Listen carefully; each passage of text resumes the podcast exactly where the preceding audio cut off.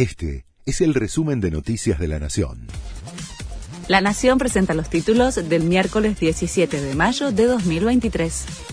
Cristina Kirchner ratificó que no va a ser candidata este año. No voy a ser mascota del poder. He dado muestras como nadie de privilegiar el proyecto colectivo sobre la ubicación personal, aseguró en una carta publicada en sus redes sociales mientras se desarrollaba el Congreso del PJ en Ferro volvió a denunciar a la Corte por su proscripción y ordenó el rearmado del peronismo. El gobierno evalúa otorgar una suma fija en medio de la presión de los gremios. Es para compensar la suba de precios y la caída del poder adquisitivo. Sin embargo, se desconocen los detalles de cómo podría implementarse la medida y aún no está determinado el monto ni quiénes lo recibirían. Llega la marcha federal piquetera a la ciudad.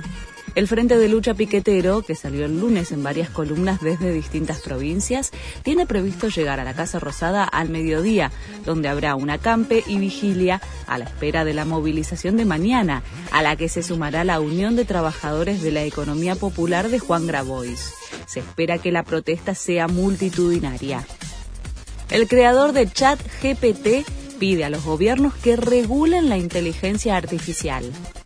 Temo que esta tecnología cause un daño significativo a la sociedad, dijo Sam Altman ante el Senado de Estados Unidos, y planteó de manera sorpresiva que el Congreso de ese país debería regular el uso de la inteligencia artificial.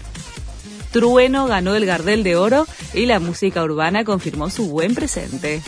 El freestyler de 21 años también se llevó el premio al mejor álbum del año por Bien o Mal y mejor grabación del año con Argentina junto a Nati Peluso.